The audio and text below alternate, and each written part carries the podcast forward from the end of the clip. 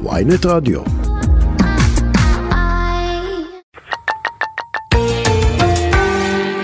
ואיתנו על הקו חבר הכנסת הרב עמיחי אליהו, מספר ארבע בעוצמה יהודית. שלום לך חבר הכנסת אליהו. שלום יואב, שלום אופרה, שלום למאזינים. שלום וברכה, עוד מהצער המורשת. בעזרת השם. תגיד. כן. באמת צריך שר שלם לתחום המורשת?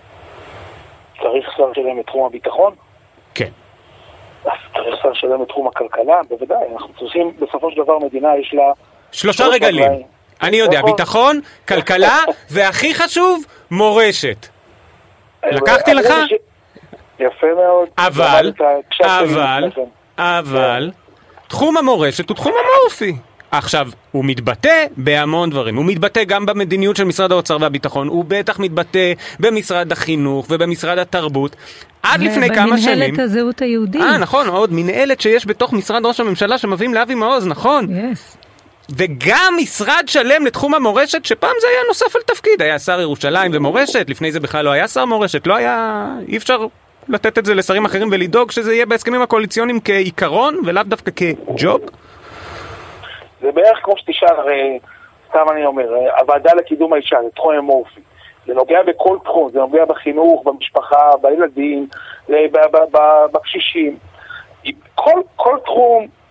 אבל אנחנו נסכים על זה שלא צריך, לצורך העניין, גם שרה לקידום קהילתי ושוויון מגדרי, לא צריך לזה משרד שלם, ועל זה הייתה ביקורת רבה כשהקימו את המשרד הזה לאורלי לוי.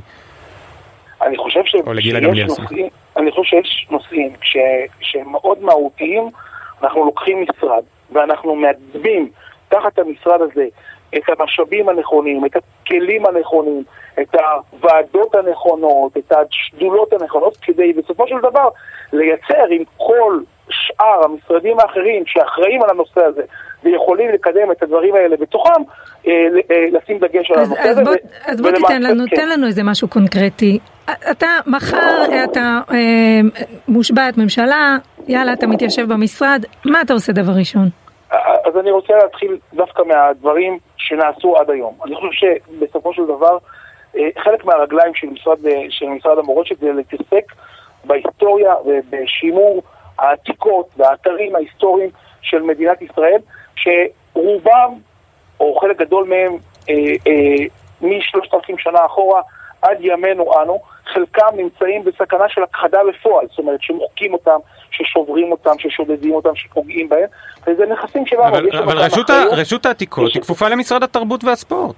לא, היא כפופה אליה, היא כפופה למשרד המורשת, היא תהיה כפופה למשרד המורשת, ודאי, זה חלק מה... הבנתי, אתה מעביר אותה, אבל אתה מבין, זה עוד פעם, היא הייתה תחת משרד התרבות, עכשיו אתה לוקח אותה למשרד אחר. לא, אבל זה בדיוק הנושא, היא הייתה תחת משרד התרבות, היא קיבלה תקציב מאגף מורשת בירושלים, ולכן אנחנו לוקחים אותם תחת משרד אחד, ומחזקים את שיתוף הפעולה שיכול להתקיים ביניהם, ויוצרים ביחד תוכניות תחת משרד אחד, במקום שזה יהיה במשרד, במשרד חיצוני, וצריכו לעשות עכשיו העברות בין, בין משרדים, כדי לשמר את, ה, את ההיסטוריה של כולנו, שבסופו של דבר אנחנו לא שומרים את זה רק לנו, אנחנו שומרים את זה לדורות הבאים, לילדים שלנו. שמונים אחוז מאתרי אה, המורשת ההיסטוריים של העם היהודי שנמצאים במדינת ישראל, נמצאים תחת סכנת פגיעה, חלקם ממש פגיעה חמורה. אני רוצה, אני, אני, אני רוצ, כן. אז, אז, אז יפה שיש לך כבר אה, תוכנית פעולה. אני, אני רוצה לשאול אותך משהו, אני ראיתי את אה, אה, מה, מה עלה במשא ומתן של עוצמה יהודית, ואמרתי וואלה איזה אנשים מעמיקים, כאילו ממש בפינצטה העברתם את המחלקה הזאת מפה לשם, את האגף הזה מפה לשם. יש סוג של מין משחק כיסאות כזה, ואני אומרת בסוף הרי מדובר בפקידים שנמצאים במשרדים שיש להם סביבת עבודה, וזה נראה שאתם ממש מערבבים שם את כל הדברים, באתם, באתם לשנות, אם מותר להגיד, וזה, וזה, אבל זה יוצר הרבה בלגן. אני לא חושב שזה יוצר בלגן, אני חושב שבאמת נבחרנו לשנות, הבטחנו לשנות. אמר לי היום חברי היקר צביקה פוגל, איזשהו רעיון נחמד, אמר בברכים שהחיינו וקיימנו, אני מקווה שעוד ארבע שנים נוכל לברך שהבטחנו וקיימנו. ואני רוצה, ובאמת באנו לשנות. עכשיו, זה נכון שזה יוצר, מזיז את הגבינה בחלק מהמקומות, ויוצר תפיסות עולם, אבל בסופו של דבר הציבור בחר בנו לא על מנת ש... אני לא חושב ששמה סוגי, אני לא חושב שבהקמת משרד המורשת מישהו טוען שזזתם את הגבינה, רק שאולי אתם אוכלים יותר גבינה מאחרים. אבל... אבל שנייה, יואב, אני רוצה לומר כאן שתי דברים. א', אני באתי עם תוכנית, כמו שיופרה אמרה, מלאה. אני באתי, בשלב הזה אני נמצא ללמוד. אני נמצא, לומד את הנושא, מעמיק בו. אני לא בא ביום אחד עם תפיסת העולם שלי. אני כן, יש לי דברים שחשוב לי לפעול דרך דרך משרד המורשת, וכן חשוב לי לבוא ולומר שאני באופן אישי נתקל גם בימים האחרונים בבורות מטורפת ביחס לשורשים שלנו, לא רק כלפי שרידים היסטוריים, אלא כלפי, כלפי מי אנחנו כעם היהודי, כלפי אפילו דברים פשוטים כמו מי זה ארבע אמהות, ארבע אמהות, זה ארגון שהוציא אותנו מלבנון, מה השאלה בכלל? חבר הכנסת אליהו, בוא נתקדם, אני רוצה לשאול אותך, מי אמר ומתי? המפכ"ל שכשל בטיפול בפרעות השפעה, המפכ"ל שכשל באלימות ובפרוטקשן הגוברים בחלקים נרחבים במגזר הערבי, עכשיו גם הוכח שנכשל בניהול האסון האזרחי הגדול בתולדות המדינה, הגדול בתולדות המדינה, אסון מירון, צודק, אין ספק, שבתאי, כישלון הביתה מיד, מי אמר ומתי? אני מנחש שאם אתה שואל אותי, זה עמיחי אליהו. לא, זה לא יפה. אם גם אתה חושב ככה, לא, אני לא אמת אותך עם דברים שאבא שלך אמר, בכל זאת. לא, אמר עמיחי. אבל איתמר בן גביר אמר את זה לפני שנה, היום אמר, שבתאי הוא מפכ"ל עתיר ניסיון, אני לא אפטר אף אחד, אלא אתן גב. מה גרם לשינוי העמדה של יושב ראש המפלגה, ואיך אתה מגבד? לא, לא, לא.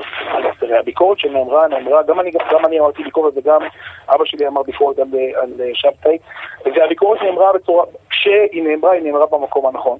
כן, אבל היא הייתה גם הביתה ומיד, מאז השתנה והוא צריך להישאר בבית? לא, סליחה, לא ללכת. אני חושב שאם המפכ"ל הולך ומקבל על עצמו את תפיסת השר, כמו שבעצם כל דרג פקידותי, חשוב ככל שיהיה, מקבל על עצמו. אפשר, אין מישהו שחולק על זה, חשבת אם הוא עתיר ניסיון. השאלה מה הדירקטיבה הערכית שמובילה אותו בסופו של דבר לבצע את, את המדיניות. אם המדיניות היא מדיניות שבאה ומאשימה ואומרת, יש פה שני, שני צדדים, ומתעלמת מהמציאות. אז בהחלט הביתה ושלום. אבל איזה, אבל הוא אמר את זה. איזה מציאות יש באסון מירון? איזה, איזה תפיסת מציאות יש באסון מירון? לא היו שם שני צדדים, ולא היה, זה היה לעצום את העיניים לרווחה, וזה כישלון שלו. לא, אבל גם... אבל עצימת העיניים היא לא רק במקרה של האסון במירון, היא בהרבה מאוד מקרים שנעשתה, וזה היה הרוח המפקד, לעצום את העיניים, ולטעון שהכל בסדר, וגם בקצינת הביטחון של מדינת ישראל, לטעון שיש מפגעים בודדים, ואין פה, אין פה קולקטיב שמנסה אה, אה, להילחם בנו. וברגע שהתפיסות האלה, אלה ש, שהיו והובילו את רוח המפקד של אז, והוא אישר איתם קו, אז בהחלט היה... הוא המפקד, הוא המפקד שיש לו רוח. אני אתמצת את מה שאתה אומר, דברים שרואים מכאן לא רואים משם. הגעתם עכשיו לשלטון ופתאום אתם פרגמטיים, מעולה, כן? אחלה. היה, זה אותו שבתאי שהיום אומר ומשבח את הלוחמים ואומר אני רוצה לראות מחבל הרוג. אתה לא חושב, אתה חושב שפעם הוא לא היה, זה הוא השתנה, שינה את דעתו אחרי שהוא היה מפקד מג"ב וזה, פתאום עכשיו הוא רוצה לראות מחבל, פעם הוא לא רצה לראות מחבלים הרוגים? מה זאת אומרת, הוא אמר מפורש באירועי לוד, זה אותו שבתאי שאמר יש פה שני צדדים. הוא אגב אמר את זה גם נדמה לי אתמול על התפילות בהר הבית בכנס מפכ"לים, הוא אמר שהם צריכים לשמור על הקיצוניים משני הצדדים. אני לא חושבת שהוא עשה כזה פליק פלק כל כך מהר, אתה יודע, בשביל לעשות פליק פלק אתה צריך להתאמן קצת, משהו צריך לעבור עליך. אני יכול לומר לכם בצורה ברורה, לא, אין פה את הדברים שרואים מכאן לא רואים משם, אנחנו באנו לשנות, ומי שישתף איתנו פעולה, הדרג הפקידותי שנבחר כדי לבצע את המדיניות של חברי הכנסת, שהם נציגי הציבור, שהציבור הוא הריבון האמיתי. אם הם יהיו כפופים לתפיסות עולם, שאיתם אנחנו מביאים, אז עלינו סלם. אין לנו נגד, שום דבר נגד שום אדם, שום פקיד, מקצועי ככל שיהיה, אם הוא יבצע את מה שאנחנו רוצים לעשות. ואני חושב שהיום, לפחות מה שאני מתרשם, אז שוב, אני לא נמצא במשרד לביטחון פנים, יש נכונות. סליחה, לביטחון, בדיוק, ביטחון לאומי, אני מבקש. לביטחון, כן. אז... אז יש נכונות לבוא ולבצע את הרוח שבן גביר מביא איתו, וברגע שיש דבר כזה, אז ודאי שאם הבן אדם יעשה את תפיסת העולם, יבצע את תפיסת העולם שאיתה אנחנו רוצים לפעול במשרד הזה, אז למה לזרוק אותו? ודאי שהוא עושה ניסיון כנעד בכל משרדי הממשלה גם. בסדר, השאלה היא איזה ניסיון, אבל רגע, אופרה דיברה על הר הבית, מעולה, מי אמר ומתי, הפעם זה יהיה יותר קל, אני מבטיח, אתה תצליח מההתחלה, אני חושב שזה פשוט, יהיו תפילות בהר הבית, אנחנו שואפים ליותר מתפילות בהר הבית, אנחנו רוצים להקים שם בית בחירה בעזרת השם, זה תהליכים, אל תדאגו חברים, זה בכלל לא השאלה. מי אמר? אתה, ממש, ממש אתה. אבל עכשיו אני רוצה להשמיע לך משהו שאמר יושב ראש הקואליציה, יושב ראש הממשלה שבה אתה הולך לכהן. והתנאי שלו היה שאני אאשר תפילות של יהודים בהר הבית, דבר שאולי נשמע לכם הגיוני, אבל אני יודע שהוא היה מבעיר את המזרח התיכון, והיה מעלה את חמתם של מיליארד מוסלמים עלינו, ואמרתי, יש גבול, יש דברים שאני לא מוכן לעשות כדי לנצח את הבחירות. אני אשמור על מדינת ישראל. ואגב, אני רוצה גם לצטט את ההקלטות שפורסמו אתמול בכאן, ששם דיברנו על פיטורים של המפכ"ל. הנה מה שאמר אמיר אוחנה, את ההחלטה, בהקלטות שהיו מיום ירושלים לפני שנה, לפני שומר חומות. את ההחלטה על העלייה להר הבית ביום ירושלים, אני מציע להותיר אותה עמומה עד הרגע האחרון. יש פה פוטנציאל התלקחות מיותר. עלייה להר הבית, מיותר, חשוב להבין המפכ"ל, זה האירוע האיום הלאומי הכי משמעותי, הכי נפיץ בעת הזאת. אלה השותפים שלך לממשלה, אני לא חושב שהם ייתנו לך להתפלל בהר הבית. תגיד לי ידידי, אני התמודדתי בליכוד? לא, אבל אתה אומר שאתם תעשו את זה. אני חושב שאין אפילו, אגב, במקרה הזה לא רק הליכוד לא מסכים איתך, גם יהדות התורה לא מסכימים איתך. לדעתי גם ש"ס לא מסכימים איתך, הרי הרבנות הראשית לא רוצה להתפלל. גם סבא שלי, זה חסדיק נקדש לברכה, שהיה הרב הראשי של מדינת ישראל, אבל הוא לא איתך בממשלה. פסק שלא לעלות להתפלל בהר הבית, זה הייתה הפסיקה שלו. ויחד עם זה, צריך לבוא ולומר, אין, אין יהודי אחד שהוא יהודי מאמין שלא רוצה לבנות שם את בית הבחירה. והדבר הזה, אה, זה, השאלה היא איך עושים את זה, באיזה קצב עושים את זה, איך בונים את זה, אני אגלה לך בסוד אפילו. סוד שישמעו אותו כל אה, מאזיני רדיו וויינט. גם במו, המוסלמים. לא, יודעים, כן. שזה לא המקום הם... הקדוש שלהם, הם מתפללים למכה. לא, לא, לא. לא, לא לקחתי לך תנונים, סליחה. לא. אנחנו לא, לא בזוגיות כזאת מי. קרובה עדיין, הבנתי, אוקיי. לא, עוד לא. אז פשוט תסתכל בסורה שבע עשרה, סורת המסע הלילי. שנייה, אני פותח, הפסוק השמיני שמה. אם אתה כבר מצטט ציטוטים, אז שמה מופיע שיקום בית מקדש שלישי. אבל השאלה היא לא על המוסלמים, הרב עמיחי, השאלה היא בסוף, כשאני היום מדברת עם אנשים שהצביעו בן גביר ברבק, אוקיי? והם הלכו אחרי ההבטחות ואחרי התקווה שבאמת דברים השתנו גם על הר הבית. אז אני, אני, אז אני חוזרת על מה שיואב אמר קודם, אולי דברים שרואים משם לא רואים מכאן, או הפוך, איך אומרים את זה? קודם כל, קודם כל, ברור שהדברים הולכים בקצב הנכון, רק בשנה האחרונה עלו חמישים אלף מתפללים. זה תחת הממשלה, הממשלה שאני חושב שיצאת נגדה, אתה מפרגן. ולא בזכות הממשלה האחרונה, אלא למרות הממשלה האחרונה. זה עניין מעניין, אבל אוקיי. ולא רק, אבל זה הולך ומתגבר. אבל הנה, יש ממשלה ויש עלייה יותר מאי פעם. תהיה מי שהרבנים שלו פוסקים לו שמותר לו לעלות להר הבית, יעלה, וזה יעלה לדעתי גם חמישים אלף. יהיה תפילות בהר הבית כמו שאמרת או לא יהיה? בעזרת השם, השאלה בכלל, בעזרת השם, ואנחנו הולכים לשם, ואני לא חושב שגם צריך להפחיד איזה מנדי, הוא לא מהצד לא מהצד הסמאלי של המפה ולא מהצד הערבי של המפה, בסופו של דבר אין, לא הגיוני שיהיה מקום במדינת ישראל שיהודי לא יכול להיכנס בו על בסיס, אה, על בסיס לא, לא מדבר מצד ההלכה. מצד ההלכה, כל אחד ילך על פי הרב שלו, אבל לא הגיוני שמדינת ישראל תבוא בתמנה מיהודי, אה, תעשה סלקציה כלפי יהודים. תבוא בתלונות לכל חברי הקואליציה שלך, מאה אחוז. תגיד, אה, חבר הכנסת אליהו, איך צה"ל יכול לנצח במלחמה הבאה, אם הוא יודע שכשמכניסים חייל לעשרה ימים בכלא, לא פשוט, אבל קורה, אה, בא פוליטיקאי, אחרי שהמשפחה שלו מבקשת אה, שיקלו בעונשו ויבטלו אותו, וקורא לבטל את זה, ונכנס לשיקול ההחלטות לא רק של הרמטכ"ל, גם של המג"ד בשטח. משמעת זה ניתנת לבחירה ולחלוקה? אני לא מבין, אתה כופר בדמוקרטיה? אני לא מצליח להבין. מה זה הדמוקרטיה? תסביר. הדמוקרטיה זה... צבא זה דבר דמוקרטי? נבחר ציבור צריך להיות זה שמביא את הקול של הציבור אל הדרך, אל הדרך הפקידותי, אוי ואבוי אם פוליטיקאי לא יבוא ויאמר מה, על מה החלטה של מגד? למה לא רע? מה זאת אומרת? אני עכשיו, פוליט... אני עכשיו אה, פוליטיקאי. אני חושב שצריך לתת גב מוחלט לחיילי צה"ל. מחר בבוקר הבן שלי הולך להתגייס, אה, להתגייס לצה"ל. רגע, מפקד המג"ד הוא לא חייל צה"ל? והבן שלך, בוא אני, אתה אומר, אוקיי, הבן שלך מתגייס, הוא צריך לדעת שנותנים לו גב מוחלט, גם לא חשוב מה הוא עושה, לא יכניסו אותו לכלא. לא זה מה שאמרתי. אז מה תגיד? לא זה מה שאמרתי. כן. דבר ראשון, אנחנו צריכים לגב, לגבות את חיילי צה"ל, וזה אומר שהיום, אם הדירקטיבה, שחייל אומר שהוא מצביע לבן גביר, שהוא מצביע ליאיר לפיד, ומחר בבוקר הוא מוצא את... לא, הוא אומר, אני לא אוהב שמאלנים, ואלך מפה, כי שמאלנים אני אשבור לכם את הראש, אז מכניסים אותו לעשרה ימים בכלא, ואולי זה יותר מדי, אבל זו החלטה של מג"ד.